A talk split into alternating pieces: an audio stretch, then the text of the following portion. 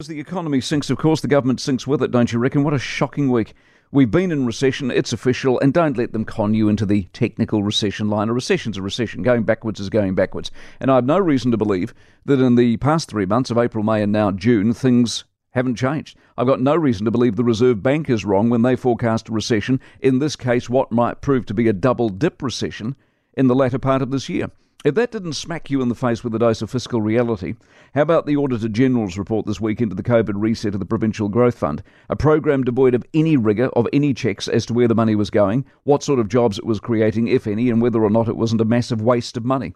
Or you could look at the IMF's advice this week to the government over our current account deficit, which is in dangerous territory. We're living beyond our means. Their words, not mine. The expansionary budget, which is flash talk for spending money you don't have is to blame, they say.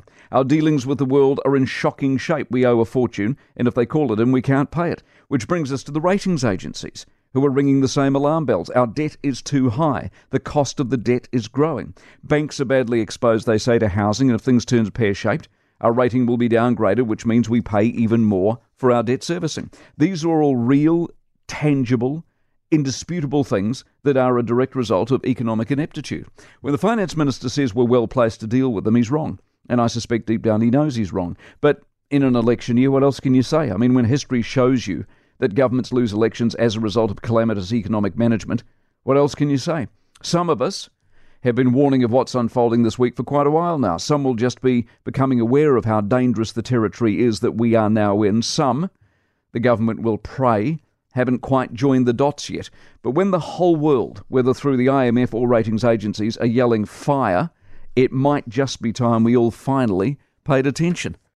For more from the Mike Hosking Breakfast, listen live to News Talk ZB from 6 a.m. weekdays or follow the podcast on iHeartRadio. If you enjoyed this podcast, you will love our New Zealand Herald podcast, The Little Things, hosted by me, Francesca Rudkin, and my good friend Louise Airy. We focus on all the little things that you can do to make a positive impact on your life and to cut through the confusion from the health and wellness industry. Join us every Saturday to hear from the experts for all the tips and advice you need. Just search The Little Things on iHeartRadio or wherever you get your podcasts.